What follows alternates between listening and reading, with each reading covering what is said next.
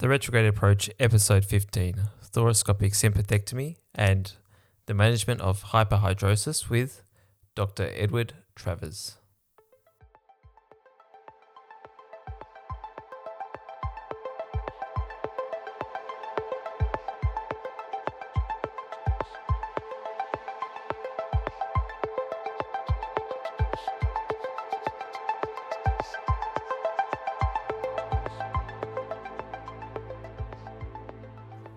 This episode of the Retrograde Approach, we're very fortunate to be joined by Dr. Edward Travers, a vascular and endovascular surgeon based at the Flinders Medical Centre in Adelaide. Uh, Dr. Travers is, is a colleague of ours who was very fortunate to have trained with when uh, Sam and myself were junior registrars in Brisbane. But uh, having born and bred in Adelaide, has returned back to his roots and now provides a comprehensive vascular and endovascular practice uh, in the state of South Australia. Uh, tonight, we are going to have a chat about hyperhidrosis and proceed on to a discussion about thoracoscopic sympathectomies. Uh, Ed, thank you very much for joining us. We're very privileged to have you here tonight. Yeah, again, Sam. It's a pleasure to be here. Thanks, Ed. Uh, you have the uh, the title or the uh, recognition of being the vascular who a previous vascular trainee who popularized the Oxford textbook as a surrogate to the Rutherford textbook of vascular surgery as uh, sufficient pre-exam reading. So congratulations on that title. Uh, thanks, Sam. Always been one for uh, for efficiency uh, rather than just reading everything you possibly can. I think uh, there are a few people who can probably thank me for that. oh, that's I mean, one for one attempts and seeing the exam, Ed. You can't get better than that. So uh, your your exam study technique and strategy proved successful as as always. So I, I certainly wouldn't wouldn't rec- uh, recommend my study techniques in general, but hey, it's all, all about how you get there in the end, right? Exactly. well, um, Ed, uh, hyperhidrosis is a, a, condition that afflicts uh, a very broad um, range of people in our community, but um, generally in a younger population group where it seems to have a significant um, uh, psychosocial effect on their life and their ability to function both uh, in their personal but also professional lives. But I guess um, the way that we look at hyperhidrosis and often the way they get referred to us is often after uh, many failed attempts at non-operative interventions.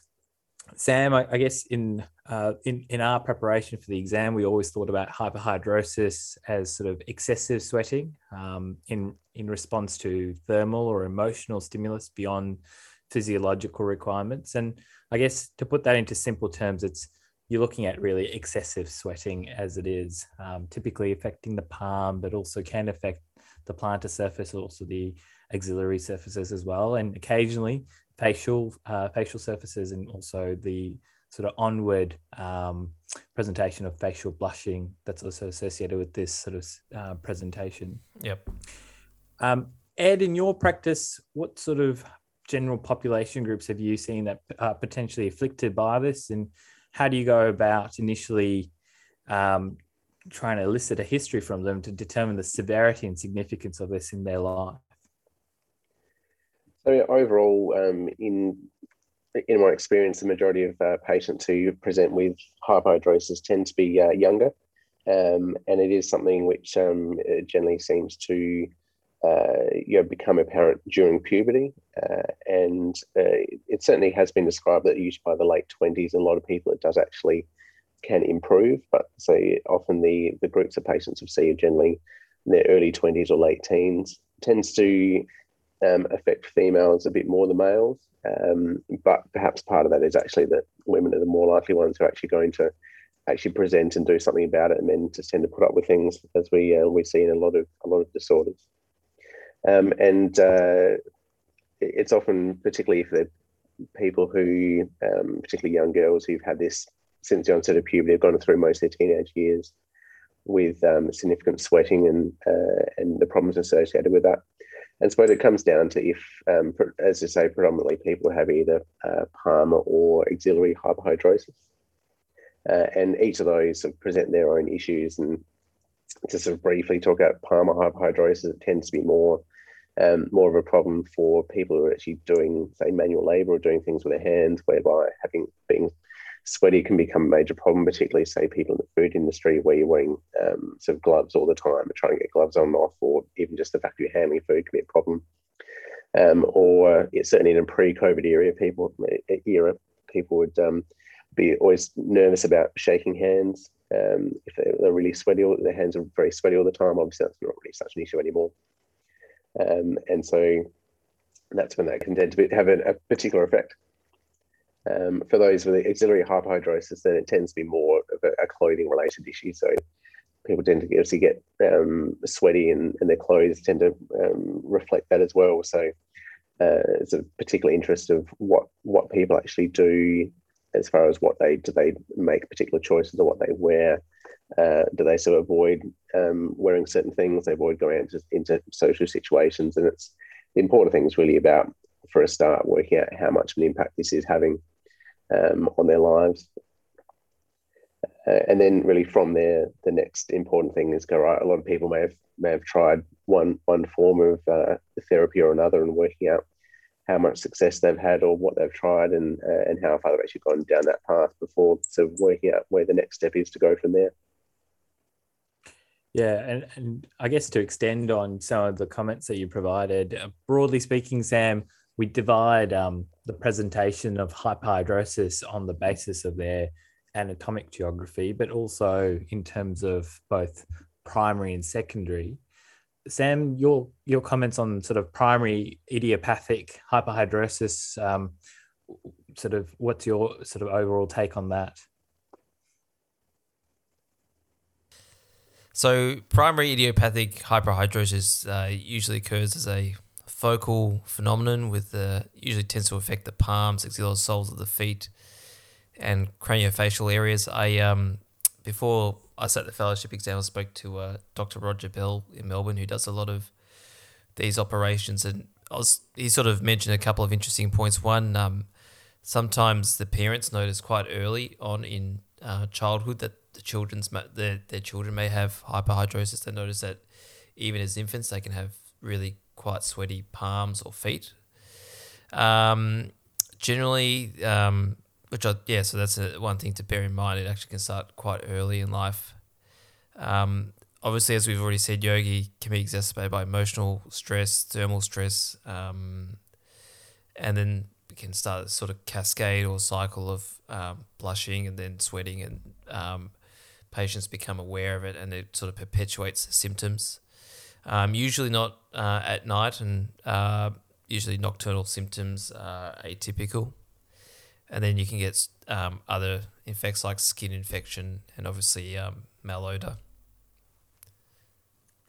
Yeah, and then extending from that, of course, there are secondary causes of hyperhidrosis, which are a broader sieve of potential causes, including infective causes, endocrinological causes, neuroendocrine causes, malignancy, neurological, toxins and drugs, which all form part of the uh, sort of broad differential when you initially see a patient in your workup for hyperhidrosis. I um, um I would presume like Ed that a lot of the patients you see or treat for this are sort of like that former category, like you know started on quite early in life, got a bit worse in puberty, um, you know, all these secondary causes like infections and um, alcohol, drug abuse, I presume they were sort of presenting patients a lot older. Would you agree with that? Yeah, that, that's right. And it's often, you know, the majority of the time you can sort of differentiate. Um, it's really based on age more than anything else. Um, but it, also the duration of the history is, is certainly important. And if you've got someone who's saying in their 40s or 50s who have never had problems through that, throughout their life and then have had an onsets of through adulthood, then it's then you know that's that's not really going to be a yeah. um, a primary or idiopathic cause, um, and vice versa. So the, the patient who's had it sort of uh, for as long as they can remember, or from a very young age, are more likely to um, to be that. But it's the tricky ones are kind of somewhere in between that can be a bit difficult to work out. Yeah. For uh, registrars out there and non-trainees who um, uh, listening to the discussion about hyperhidrosis, I think it's an important side step to then consider what are the what are the aspects of the history that you might consider as you work a patient up for hyperhidrosis. And in my mind, uh, the history really begins with trying to clarify symptom onset, uh, understanding whether there's a family history and underlying comorbid condition that may be contributing to this, in particular to try and help exclude secondary causes. But also, like Ed and Sam mentioned, trying to get a feel for the pattern of hyperhidrosis. So that's looking at the sites of involvement, duration and frequency of sweating, the volume of sweat produced, triggers, and the existence or absence of nocturnal symptoms. And as Sam mentioned, that is unusual. And as Ed mentioned previously, I think the impact on a patient's functionability, not only within their social environment, but also in their professional environment, particularly the impact on work, um, their leisure activities, and physical functions, is vital to get a good understanding of how significant this is in their day to day practice. But um, hyperhidrosis also has quite a significant psychological impact on people and may result in their withdrawal from the, their ability to function within professional settings, but also their social interactions. And then finally, I think it's well worth looking at um, and clarifying the presence of systemic symptoms, and particularly B symptoms, um, as um, secondary causes are also, as Sam and Ed have mentioned, a potential consideration here. Now, the physical examination for a patient with hyperhidrosis uh, will is usually um, the most obvious finding is typically associated with the uh, the sweating that's encountered, but um, other things that can also be evident is maceration of the skin. That can be secondary infection or malodor from um, the sweating involved. Um, Ed and Sam, there are some more uh, specific tests that can be performed, such as uh, the gravimetric test or minor starch iodine test or the ninhydrin test, all of which seem rather academic, which I've never done in my own personal practice. But I guess uh, thoughts uh, in terms of anything else that you might consider as part of your physical examination. I presume Ed, I you don't do any of those. Uh, no, it's certainly they're um, so not things I've really um, sort of come across throughout my training, and certainly um, in what I do now either.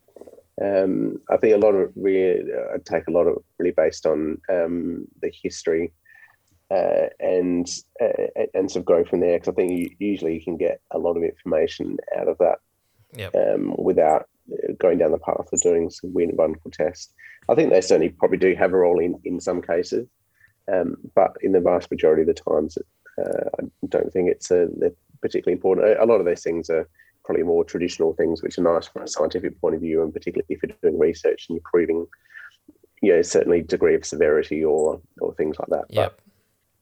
But certainly, uh, I don't I don't see a huge role for it. And If you've got any thoughts, then. Yeah, I'm, I'm certain at the fellowship exam, apart from a monofilament in his pocket, Sam had some waiting papers ready to go. Do you have a monofilament in your pocket for the exam, Sam?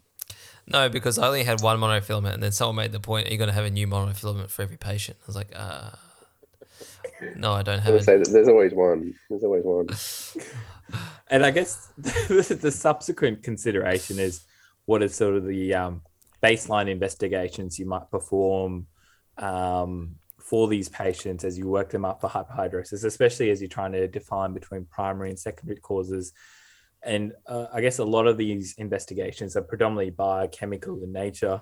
Yep. Um, whether that's a full blood count to exclude infection, a HbA1c, or a random fasting of random blood glucose to look for an underlying potential diabetic cause, or thyroid function tests. Um, you may also consider 24 hour urine collections of metanephrines and catecholamines, especially if you think there's a pheochromocytoma that may be accounting for the patient's symptomology. Um, that, that I guess those would help to delineate between some of the secondary causes if there was a consideration. Uh, but Ed, I guess broadly speaking, uh, you wouldn't have thought there were any other particular investigations you might perform. No, I think that really covers um, sort of at least a, a good broad screen if you're considering a secondary hyperhidrosis. Um, if it's not entirely clear on history, um, or if you have any other doubt, um, and really that should pick up most of the most of the things you'd really be, be looking for as your major causes. Yeah. Uh, and Sam, I guess in uh, in the patients that you've seen with hyperhidrosis in your time in training and now subsequently in consultant practice, when it comes time to talk about some of the management strategies for hyperhidrosis, broadly, I think of it as sort of the large volume of non-operative techniques first Yep. prior to operative intervention, and typically operative intervention is really only considered for those profoundly uh, disabled as a result of hyperhidrosis or when other treatment options have really failed or exhausted. What are some of the non-surgical management strategies for hyperhidrosis that you've seen or uh, can consider for patients? Um, I think um, a lot of the patients who actually end up seeing Ed, there's a good chance they've tried a lot of these. They've and uh, failed. I don't think anyone um, gets to the point where they see a vascular specialist and hasn't really tried a lot of the basic things. And they've probably been kicking around for some time. Ed, before they've seen you and maybe have seen a dermatologist or another specialist. Would you agree with that? Yeah, there's some, there are some some patients. Um, uh, I suppose if we go back a step, the majority of patients we would see obviously come from a, a general practitioner. Yeah. Um, but and it really comes down to you know the a general practitioner's understanding of the disease, um, how to how to manage it, and and how to refer best. Uh, and so if you've got you know, if they've you know haven't really don't really have much experience or don't have a lot of knowledge regarding the practice, they might have had like tried like maybe for an axillary hyperhidrosis, tried one antiperspirant and that's about it, and then referred to a vascular surgeon. Um, whereas some might have actually referred to a dermatologist, in which case a dermatologist who are really the, the experts in the medical and non-surgical management of uh, of hyperhidrosis will have gone through the whole gamut. And so if if a dermatologist who's got a good understanding of the disease process and all the management strategies of referring on, then generally speaking, that would be uh, this patient needs surgery effectively.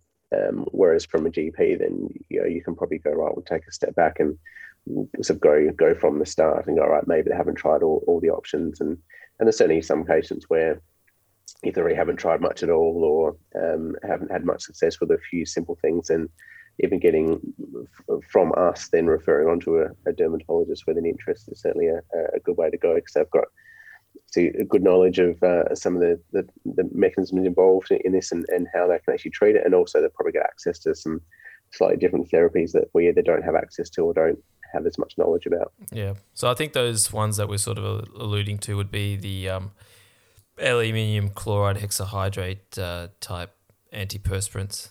I don't know any off the top of my head, but um, I think uh, when I was doing some pre-reading for the exam, I think there's actually a lot of people who are against um, aluminium-based um, Is- antiperspirants. Isn't that just isn't that just Lynx Af- Africa for you, Sam? it's been going strong since uh, year 10. Okay, and then the um, there are various uh, anticholinergic agents. I think glycopyrrolate's the one that most people would be familiar with in atropine.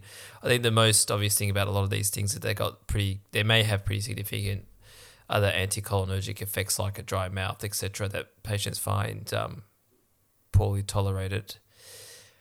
Um, and and I think particularly the um, so as you're saying the medic the oral medications are the ones which are really the, the worst tolerated um, treatments. That tends to be more the, the topical type type treatments have much better success rates and are much better tolerated by patients because the any side effects are, are generally local rather than systemic effects. Yep. And then I think um, there are sort of some invasive procedures that are kind of non-surgical, like um, the one that's become popular in Victoria is uh, miraDry. So I don't know, is that iontophoresis or microwave treatment? Have you heard of that, Ed? I think uh, iontophoresis certainly has a, a, a lot a lot of um, a lot of background behind it. I think there's certainly a, a quite a, a good role for that. Um, traditionally, you know, iontophoresis being based like having kind of a, a water bath with a um, a, a solution in it with a um, electrical current of sorts being passed through. Um, that it, used to always be you just basically like a little bath that you so you could whatever parts of your body you could stick into like a, a little bath and you could be treated. So therefore, for palmar and plantar hyperhidrosis, it's actually quite effective. but Obviously, for axillary or facial, it certainly doesn't quite work. Mm. Um, but in more recent times, um, there are some uh, there are some availability of some iontophoresis paddles, um, whereby you can actually then sort of put that up under uh, so in, in your axilla under your arm um, and actually still get that same therapy Yep. um, and do it that way. And of course, like everything, you can buy things cheap on the internet these days, and a lot of technology is a lot cheaper. So there's a, a lot better access um, to the uh, the general population for these techniques. Yep. Have you heard of that miraDry treatment before? I haven't specifically heard of miraDry itself. No. Okay, I think have you Yogi? I mean, my understanding, it's uh, sort of electromagnetic microwave energy, um, which is sort of a non-surgical, non-invasive technique, but Yep. uh, nothing that I've actually personally used myself. Yeah, so I think it's sort of again like sort of localized treatment, but you still have the same. You can have this similar side effects where you get compensatory sweating in other places, and I have heard of people actually getting burns from the treatment. Um, so, but uh, some people swear by it, so something else to consider, I suppose. And then um, the last thing we had uh, mentioned here, yogis, um, Botox essentially, or um, uh, Botox injections in various areas. I think, obviously, I'm not someone who does treatment for hyperhidrosis, but I'd be a bit wary or not very keen to inject into someone's hand. So I don't know how it works in the axilla. And uh, Ed, if you had any comments about Botox. I think in the um for the axilla, I think tends to be like a, a reasonably effective treatment. Um, the one of the issue, well, there are a few issues behind it. First of all, it's an intradermal injection, so it's right into the skin itself, so it can actually be quite painful. Um, and so you have to basically raise a raise a, a bleb um, under the skin of basically the entire axilla or the entire um, surface that's going to be sweating. And so, generally speaking, it's tend to be bilateral for idiopathic, and so you're doing that for both sides with a certain amount of, of Botox. Um, and uh, given that it's Botox, it doesn't last forever, so you can sometimes get three, four months, sometimes a bit longer. And so, if um, if a patient's going down that path, then it's sort of something they're going to be doing sort of basically indefinitely, or at least if, if symptoms are going to improve as get older, then until that point.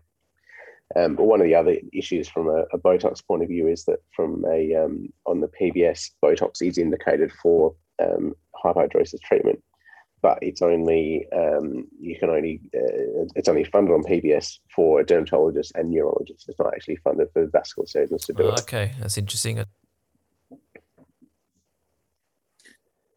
Fascinating. And so I guess that sort of broadly summarizes the range of non operative techniques. And I, I guess to then go on to the nitty gritty of the conversation for tonight, Ed, there are then also surgical techniques for the management of hyperhidrosis. And perhaps of no surprise to you, Ed, um, the first sort of open surgical thoracoscopic sympathectomy was performed or documented to have been performed in the 1920s when you were still kicking around in your early days of practice, Edward. But um, the more endoscopic ablations were reported in the 50s. And it's probably true that endoscopic thoracoscopic sympathectomies are now the gold standard um, for how we do approach uh, treatment for this. Um, especially for those trainees who are coming up and into their exam, it'd be worthwhile having a chat about um, sort of the technique itself, Ed. And so perhaps if we could walk through um, the sort of preparatory um, aspects of the thoracoscopic sympathectomy itself and then the procedure, um, that might be a good way to start. If um, so, Ed, your initial considerations preoperatively for a patient who you're going to put forward for thoracoscopic sympathectomy.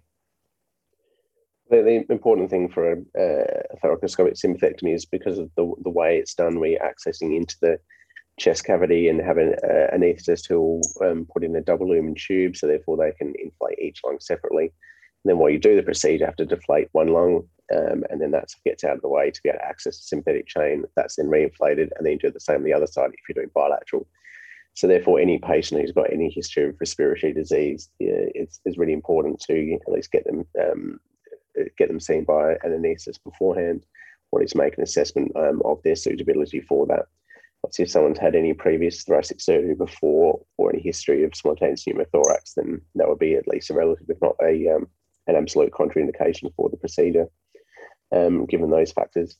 Uh, in general, uh, as we're saying, a lot of the patients they're going to be doing this for tend to be young, fit, healthy people, so they're not usually a big issue, but they're also important things to um, to look at because uh, you know, whilst obviously this is a procedure which, or a, a, a disease which is, you know, has a significant impact in the lives of these young people, but uh, to some degree it is relatively cosmetic a procedure.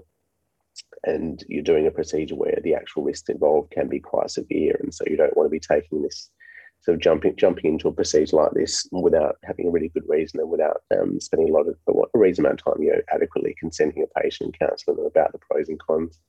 Because um, if they if they're worried about you know the cosmetic appearance of um, having sweaty armpits because um, they'll want to wear you know more skimpy clothing or nicer clothes, and then you end up having a, a bleeding complication with a, a thoracotomy, then that's obviously a bad outcome. Outcome, yeah.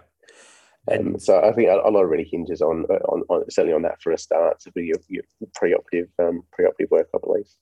Yeah, and so just to sort of flesh out some of that preoperative consideration with the patient, Ed, is it important to provide an expectation for the outcome of surgery with the patient? Uh, and do you also talk about the levels of ablation that you perform um, depending on their presentation of symptoms?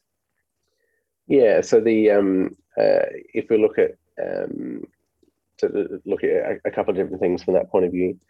Um, so if we're talking about the different different levels um, of what they have, so for, for palmar, palmar and axillary, if they're separate or if they're together, or if you have some plantar, then what you're actually going to be doing for the procedure. The procedure itself is fairly similar, but the the level at which you're which you're dividing the sympathetic chain, which is of course the the idea of the procedure itself. Uh, and so you, you need to consider which levels, and there's it's not different people have different opinions about this, and you spend a lot of time reading, and Rutherford will tell you one thing, and other books will tell you other things. Um, but effectively, um, the more levels of the sympathetic chain you divide, the more likely you are to have problems related to that. And the, the particular problems that, that, you worry about is the fact that you can get compensatory hyperhidrosis, um, which is a, a, a, really important thing to talk to patients about from a counselling point of view, because they may end up with a, having had sweaty hands and have bone dry hands, but if they then end up with very sweaty groins or sweaty feet, which is even more distressing, then that can be a much bigger issue, and that's certainly not not uncommon. Um, and so, you know, patients need to be aware of that. And yeah, a lot of people say, "Hey, if I can have a, a dry hand or dry armpits and everything else that's sweaty, I don't really care." Yep. But it's certainly an, an important thing that people need to be aware of. Yeah, so I think there are some guidelines under yoga. The um, there's some thoracic. Uh, uh, the name of this group or society. Uh, the 2011 consensus guideline on the, the thoracic society consensus guideline on thoracoscopic sympathectomies is what you're referring to. Yeah, that, that's the one. That's the one. Because you look at that and you just go. Sounds exactly like it. So. Yeah. So you look at that and go, well, why don't I just go as high as I can, and then that way I'm going to take care of all the problems. And the answer is the risk of compensatory sweating goes up the higher you go, essentially. And I think another, if it's talking about the, the levels and things, that it's important to um, talk about what we're actually talking about. So if we're talking about thoracoscopic sympathectomy, in reality, mm. that's not what we're doing. So sympathectomy itself is what used to be done and what Rutherford describes. Um, in fact, what you're actually in, and in doing that procedure, what you do is you're actually excising the sympathetic chain, excising the sympathetic ganglion um, of uh, of each of those levels. So actually doing quite it's quite a, a damaging surgery. And so what's what of would have would have been involved in and seen and actually practiced is technically called a thoracoscopic sympathotomy. So you're actually dividing the sympathetic chain rather than actually excising the ganglia. And apart from the fact that it actually um, has uh, you know, equal effectiveness, it has lower rates of compensatory hyperhidrosis and, as you can imagine, lower lower risk of um, uh, complications as well. Yeah, so that's an interesting point you bring up. It's because uh, there's sort of two procedures described. One as you said, you sort of get the sympathetic chain, you dissect like a whole length of it out, then you excise it with thoracoscopic scissors, and then you remove it. But what most people do is um, basically just ablate the chain at a level, which is obviously a much simpler procedure. But you're saying that the benefit of doing that is that the risk of compensatory sweating is much less, and it's a much more straightforward procedure. Yeah, because if you actually, so well, as I, I did a, a couple months ago, I did a, a talk for um, some of the dermatologists in Adelaide about the surgery for this. I thought I should mm. read it, read a bit more about it before I, I talked about it. And you look at the evidence behind it, and you, and you, get sort of people talking about sort of really high high complication rates and high rates of compensated hyperhidrosis, and you know, get a lot of websites that quote that kind of stuff because, of course, everyone Googles things these days, particularly yeah. young patients who are our target audience for this. And there's a lot of sort of scaremongering out there, but really, a lot of that is looking at sort of old data at looking at old procedures where people only did sympathectomies and removing the whole sympathetic chain, removing multiple levels, and they did have much higher rates of um, uh, complication and uh, and side effects from that. And so when you actually look at what's Yeah. the more modern te- techniques that we that we describe and we do today, actually the, the risk complications are a lot lower. Yeah, some of them quite up to seventy percent or something um, quite substantial. Yeah, yeah, absolutely. Yeah, Sam got very excited there because, uh, you know, fellowship study, he went back and found an old copy of Rutherford and found this description of the yeah. I was operation, like, which he what then is what is this? like the night before panic. It's like, hold on, this is not what I this is not what I learned before. What is this operation? Edward, Edward, it This, was a, th- th- th- th- this is uh, I didn't have that problem. I didn't read Rutherford. Yeah. actually, the, actually, the description in the Oxford textbook of uh, this procedure is right on point. It just shows it's, it's very simple, and there's a table that shows which level to ablate, and then that's it. Yep, that, that's all you need. Actually, the, the, I, I like this is one of the things I did actually cross reference to Rutherford, and I looked at Rutherford and I just got confused. I just, I just Oh. had no idea what we're talking about. I'll agree with the- The, the- the, the, the Rutherford chapter isn't on, on this topic isn't. I didn't think it was uh, very straightforward. yeah, it's very old fashioned, and it, and it, it really does describe sympathectomy. Because what it talks about, it talks about, you know, there will be levels of light. Talk about G two, G three, G four, and what they talk about is the actual the ganglions at different levels. Yeah. And one of the reasons that you know, one of the things that's changed is the way it's described. And I think those consensus guidelines you'll talk about is where it actually came out. Um, that what what we talk about as far as what level you're treating, um, the consensus is you it's the level, or you, you sorry you divide this sympathetic chain over the base of the rib of that level. So third rib level, fourth rib level, fifth rib level. Yeah. Rather than talk about ganglia, because ganglia sit in between the ribs, and so you know, is the one above, it's the one below, so it's a bit more confusing. yeah. So are you? Well, I think- Sorry to interrupt. So are you ablating the chain or the ganglion? Yeah. Just the chain itself, so that the ganglia remain intact, and so all we're doing is dividing the connections between each individual um, level. Yep. And Sam, we'll go into that in a little bit more detail as, Sam, as Ed describes the procedure. But I guess, especially for our trainees out there, I think Ed and Sam touched on a very important aspect of preparing when you're preparing for your exam that um, you really do need to take into account the content that you're reading and talk to colleagues and in particular talk to the, the your consultants within your unit um, for advice and guidance in terms of this procedure. It's definitely something that's definitely examinable in our fellowship exam, and it's well worth having a good feel and good sort of uh, scope around it. So, um, Ed, you talked about um, an anaesthetist uh, who's comfortable with um, a double lumen ETT and being able to deflate and inflate the lung as required. The um, I guess my other consideration for you preoperatively is positioning of the patient. How do you have them positioned um, prior to embarking on the procedure itself?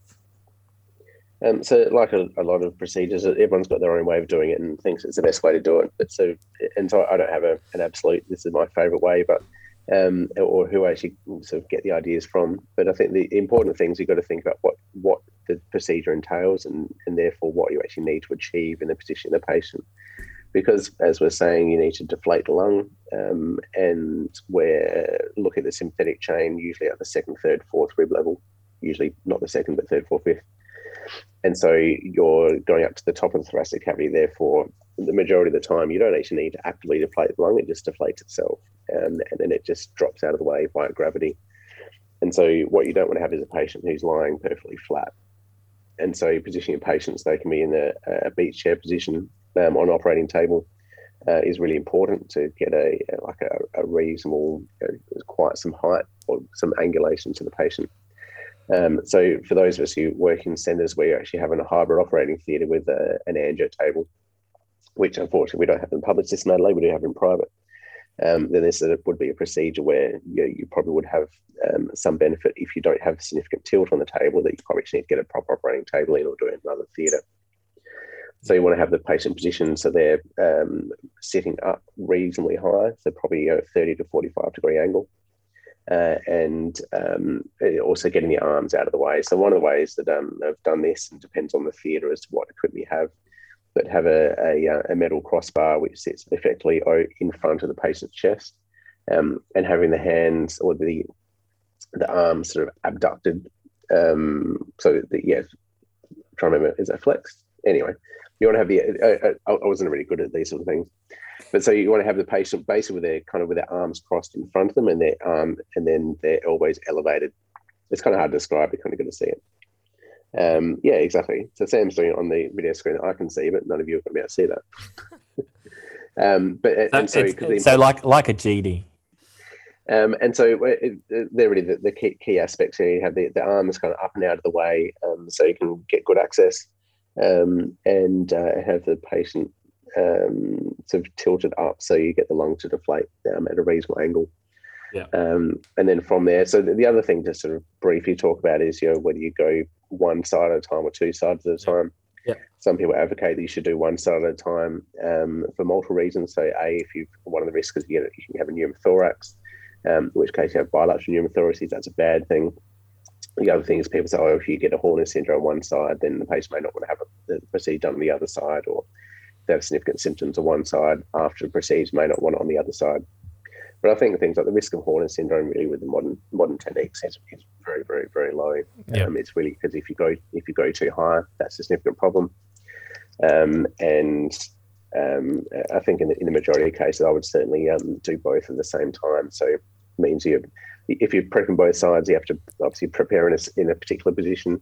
Um, whereas if you just do one at a time, it makes it a lot easier to position the patient as well. Yeah.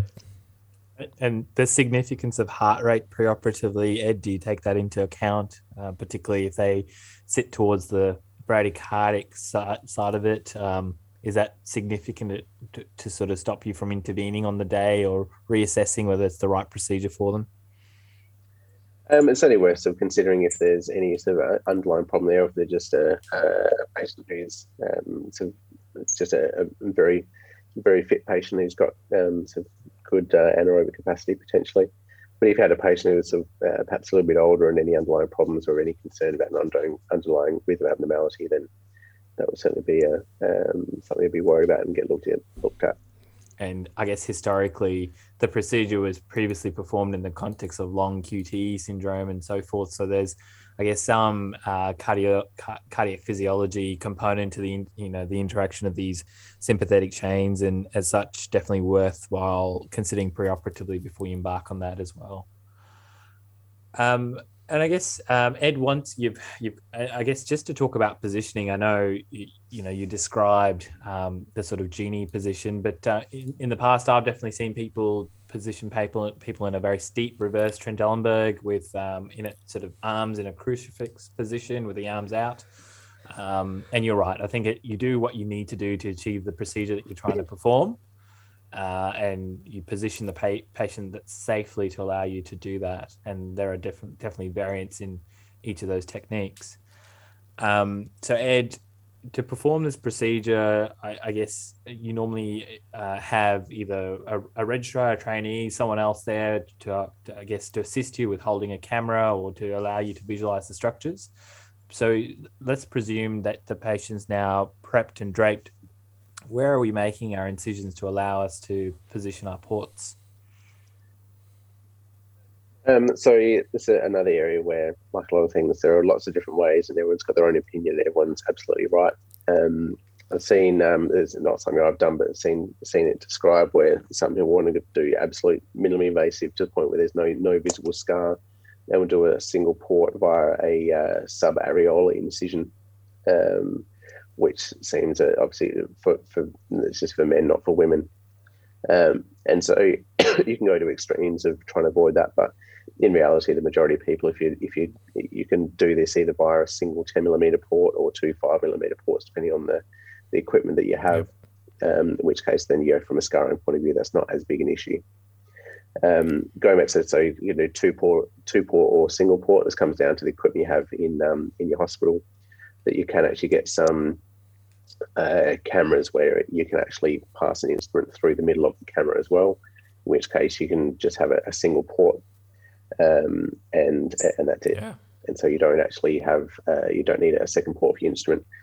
Having said that, that means you have a 10 millimeter um, port incision, whereas if you go a two port method, you can use the five millimeter cameras you can get these days and use the two five millimeter ports, in which case you make two much smaller incisions. Um, and so you can, uh, that means you can kind of get away with it a bit more. So I presume then you're not too keen, or you're not too um, strict on having a angled um, camera. Um, it's a an angled camera can give you um, some benefit, but you know, in reality, for this procedure, you you generally have a fairly straight line. Um, and it also depends on the uh, the skill of your assistant if they're going to be holding if they're going to be holding the, the camera for you. Yep.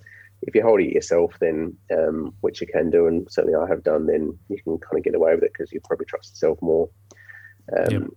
But in general, you get a fairly straight line. But you know, if you've got somebody who's got sort of a bulky lung, or say if you're doing a um, going for a slightly lower level, so for an axillary, we're going fourth and fifth rib, then that is actually going to be a bit lower. In which case, you're having the um, an, a 30 degree angled camera give you some benefit as well. Yep.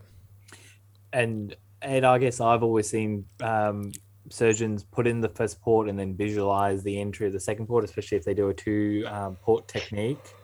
And um, it, I've seen a variation in practice from having uh, sort of mid clavicular ports to purely axillary ports to a, a port in the anterior axillary line and a subsequent port in the mid axillary line. I guess there are definitely variations to it, but um, uh, in, in essence, that my experience would be that as uh, when you put in these ports, you're trying to achieve some some degree of triangulation, not only to visualize, but then also to be able to guide your instrument to uh, to the site that you're going to ablate. Let's say you now have your ports in. Um, do you typically insufflate the the pleural the cavity with some CO2, Ed? Um, no, I'm never worried about that.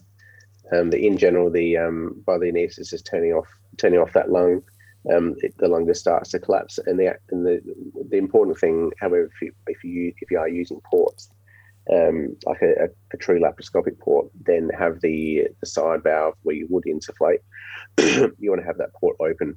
Um, so you're basically allowing pressure to equalize from the inside of the thoracic cavity to the outside of Mhm. the thoracic cavity and and really just just by doing that that's usually enough for the lung to just start collapsing and then if the lung is still just sitting up then even um, using your your camera or the um, your, your diathermy uh, force with, with care obviously you can just sort of start to um, carefully push the lung down and out of the way um, but it is important you're doing that under vision um, so you're not damaging anything because uh, every now and then you'll find patients actually have some uh, adhesions um, of the lung up to often right up to the, um, uh, the apex.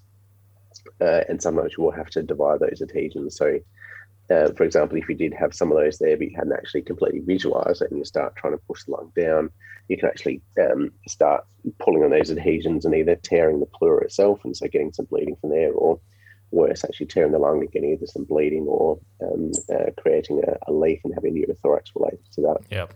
So it's certainly care, important to be be careful, and have a good look around at, at what you what you're doing.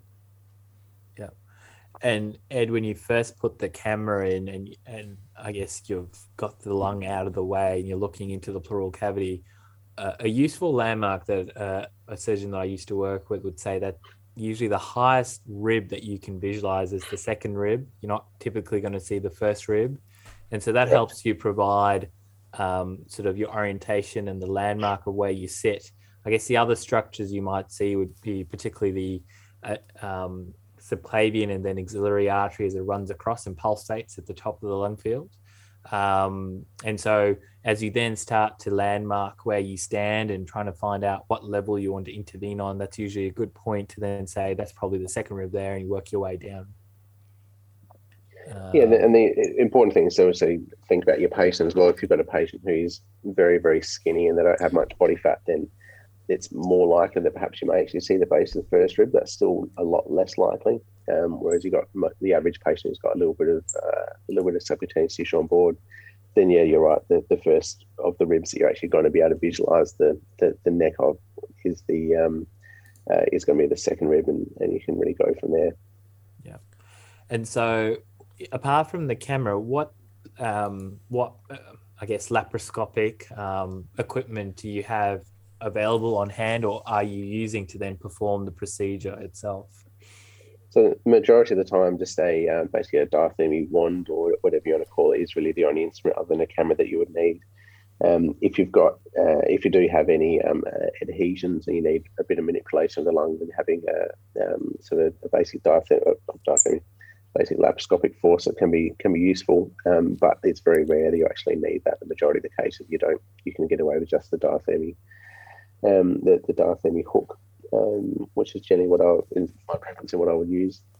Yeah. Um, and and that's about it. Obviously, it's for any of these procedures important to think about you know plan A, B, C, and D when things go wrong. Yep. So it's important to certainly at least have available, if not connected up, a um, a, a, a, a washer sucker um, type setup, which is obviously um, uh, you want to make sure that it's appropriate for the size port that you have available. Um, and uh, just a general sort of laparoscopic trays, you've got a, a variety of instruments um, should the need arise to, to do anything like that. Um, and it's always important to, to think, all right, if, if you do end up in real trouble, you may end up requiring to do a thoracotomy. So you want to at least sort of know that there is available, not necessarily in there sort of open up, ready to go, but you want to have a, a thoracotomy tray so at least available and, and ready to go should the need arise. Yep. Just uh, just coming back to the whole ganglion chain, just where you do your um, ablation ed, just in relation to the rib in the um, the um, the rib and the ganglion tube, does the actual chain itself tend to lie on the rib, or is it in the spaces between? So the, the ganglia tend to sit in the spaces in between, yeah. um, which I suppose from an anatomical point of view makes sense because you've got a, a potential space there and you've got a, um, a, a, a, larger clump there. So it's, it fits in between. And then what you actually see over the, um, the neck of the rib is just the sympathetic chain Yep. itself. Um, and so, which is obviously one of the reasons why doing just a sympathotomy rather than sympathectomy reduces Yep. your your operative risk significantly because it, it basically it sits there, it's quite prominent. All you really see is often the a, um, uh, the parietal pleura um, with a, a fairly obvious white rope um, with just rib on either side of it. Um, occasionally, there are you will have some um, veins which of lie underneath the parietal pleura, but they're quite obvious, um, and usually they're, they're not sort of involved in that. But uh, often it's actually quite easy to see what you're dealing with, and um, uh, means it's actually uh, your, your risk is much lower. Yep. So you're basically doing your ablation over the neck of the rib itself rather than the um, intercostal space. Yep. Yeah, exactly right. And so it means it's it's a lot safer. So, and because you know that the only thing behind the nerve is going to be rib, then you essentially with your diaphragmatic hook at the time where you're actually doing your sympathotomy itself, um, you can divide the pleura directly sort of overlying and on either side of the sympathetic chain, and basically to push against the the sympathetic chain itself um, as you're diatherming until you hit rib and then stop. Okay, so rib is kind Uh, of your, it's important when the sign that you've done or you've reached the right spot. Yeah. Yeah, and which is why it's also quite important that you, you get right in the middle of the rib itself. Because if you're higher or lower, given the ribs and are not completely flat, if you're a little bit too high, a little bit too low, and you're um, pushing forward, putting a little bit of forward pressure on the diathermy hook, then if you do slip over the top and you hit an intercostal vessel, then that's when you can end up in stripe. I guess the um the other variant of that is using it. First of all, I guess for vascular surgeons who don't do a lot of laparoscopic procedures, for us it's a it's a skill set that we don't get to perform and practice often. And so definitely when you watch general surgeons use uh, as Ed described it, either the laparoscopic wand or the um, the diathermy hook, eh, there's really a technique in terms of being able to get tactile feedback from the tissue uh, to then discern the tissue that you're dividing. Um, definitely, apart from using the, the the neck of the rib as a way or a landmark to know that you've divided the chain, I guess some people tease out the tissue individually and pull forward and take it off the, the surrounding tissues to try and hopefully avoid diatherming into adjacent vessels. Um, and I've definitely seen people try and hook around um, the sort of chain itself to try and um, discern it from surrounding tissue. But that um, is definitely not a skill set that we perform enough to feel comfortable doing so all the time. But I think your variation on practice is definitely something that's um, makes it much more achievable, especially for us simple, humble. Uh, that's why I like to do the occasional lap collie yoga just to keep those skills alive, you know? What, from, from the groin with a wire. Cholangiogram is still a gram. So, anyway. How did that vibe Uh, end up in the common bile duct? Well, look, it was an injury and I just need to cover it. So. so Oh, don't get started, Sam. You'll be doing TIPS procedures before you know it. Um, and then Ed, I guess um, you've divided. Um, once you've div- divided the chain, you're happy that you've achieved hemostasis. Um, talk me through the process of you exiting the chest because I think this there's definitely um, many ways that people do this, in particular the order in which they take a port out, reinflate the lung, watch it inflate, and then remove it all at once, so on and so forth under um, uh, as as the lungs being reinflated. Is that sort of your process as well? Yeah, that's right. Actually, just very briefly, just um, for Sam's benefit more than anything else, I want to mention when you divide a sympathetic chain, um, uh, the important thing is that there's not just the chain itself. Sometimes you can come, uh, there can be a, an extra um, sympathetic nerve, ah. uh, which Sam would love to tell us all about. I know the name. This, I know the name and the name only. Hold on, this is the reason Sam passed his fellowship exam. He just he just name dropped and left. The, na- the nerve of Kunz, and then they asked me, "What is that nerve?" And I the bell rang, and then that was it. And I mic dropped and walked out.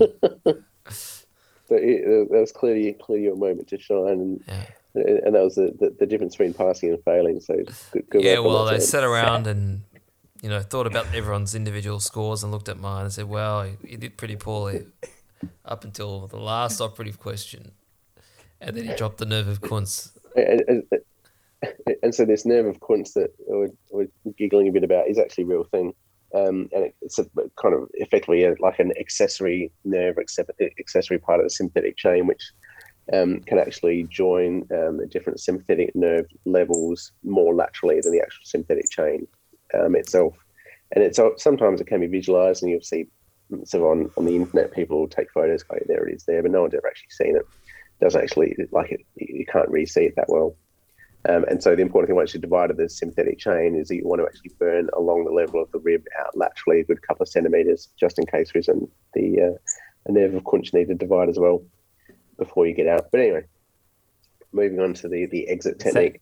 Uh, uh, just before you just before you get onto that, Sam was so excited that he had, ner- had name dropped down the nerve of Kunz in his fellowship exam. He immediately called me after he had exited the room with Yogi. I, I, I mentioned the nerve of Kunz. I'm definitely passed. Can we move? Can we move on? Yeah, yeah. Make it act like it's the only academic achievement of my life.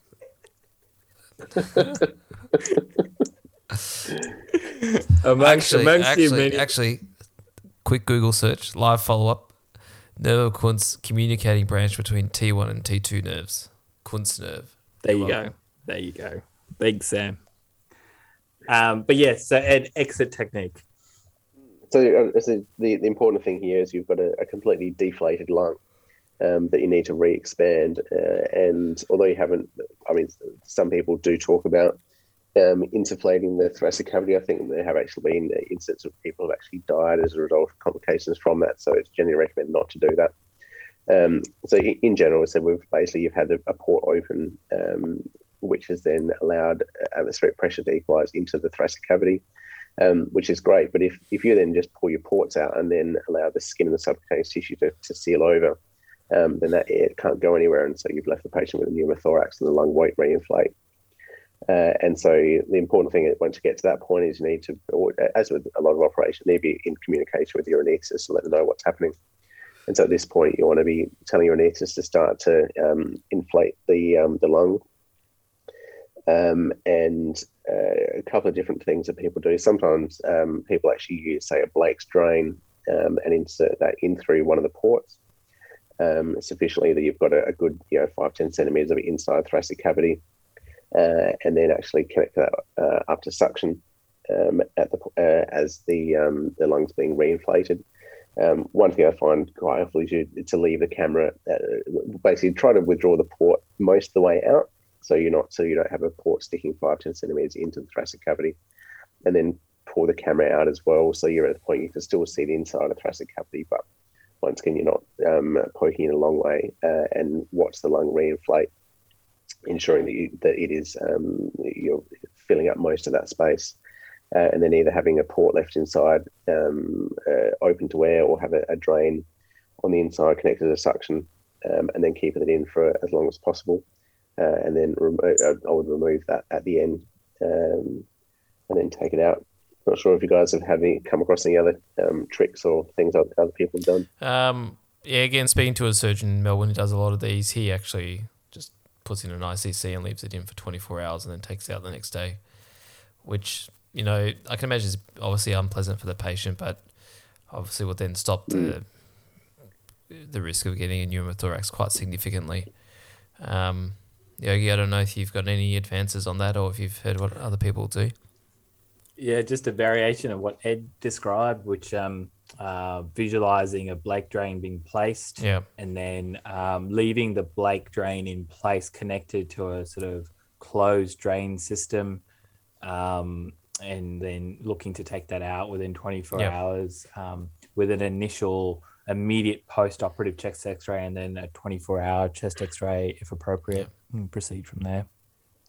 Uh, I've certainly never um, sort of been involved in anywhere a drain's been left in not having any problems, but you can certainly it, it's it's a very safe thing to do, um, and you very rarely be criticised for leaving a drain in for most operations. Um, but it, yeah, something does come down to patient comfort as well, and it's probably not the most comfortable thing. Yeah, especially if Um, you're having speaking- bilateral. I can imagine having two 24 inch ICCs in this. Yeah. Yeah, absolutely, and also it depends what what size drain you're looking at. If you are going for um, say a full sort of a twenty something French um, drain, then that's a that's a big tube, and that's really really really uncomfortable. Um, if you're going for something smaller, even say leaving with something like a, a Blake's drain or something inside or a pigtail, then yeah, that, that there's less discomfort, Yeah. but perhaps less effective. So it's certainly it's certainly a balance, and um, and yeah, like all things in life, you probably if you did sort of ten or twenty of these, had no problems, but you end up with one pneumothorax for a patient, he ends up stuck in hospital with complications. Then yeah, you Yeah. probably stick a drain in for all of them. But Yeah. It sounds like just, Mm. you know, re- uh, visualizing the lung reinflating, ensuring that you've depressurized the chest cavity is the most important steps there, and the drain is optional. I think as um uh, as Yogi's touched on there, the, the important thing is that as soon as possible afterwards, once the patient's out to recovery, is get a chest X-ray um, with the patient um, sitting up, um, so expiration, inspiration, as you normally would for looking for a pneumothorax, and ensuring if, if there are any problems, you pick it up early. Yep. Yep. And the majority of the time, what you're actually looking for there is a degree of residual air. And most of the time, you will see a, some pneumothorax. It's, it's really hard to get all of the air out, but as long as that's um, only a small amount and just up the apex, then that's usually not a problem. And then repeat it the next day, which should have decreased in size. Yeah. Um, the other thing that can happen is if you do happen to damage the lung, that it can um, sort of create a, uh, you, you would have a, an air leak and therefore an increase in pneumothorax. That's more of a concern. Um, and so, if you had any any particular doubt on your initial chest X-ray, um, or any concern that perhaps the pneumothorax is bigger than you might have expected, then um, you probably at the very least do a um, sort of an early repeat chest X-ray within a couple of hours. Yeah, and definitely in your population group that may have um, bullae, uh, but like as you mentioned, uh, an accidental injury at the time when you're trying to move aside or deflate the lung, occasionally that can then create a little pleural fistula, which can cause that sort of persisting pneumothorax, which can always be frustrating for not only yourself but also the patient as they're in for a slightly prolonged period of time with the drain in.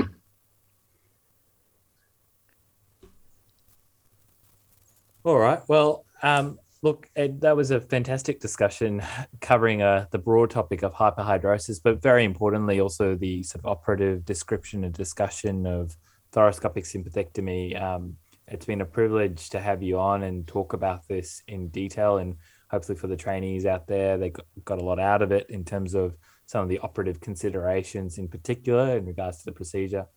Um, Ed, for Sam and myself, this feels like um, five years ago where you were our boss pretending to take us around, but um, things have changed and um, I'd like still, I'd still lay claim that I was still your favorite set one registrar, but um, Sam may disagree.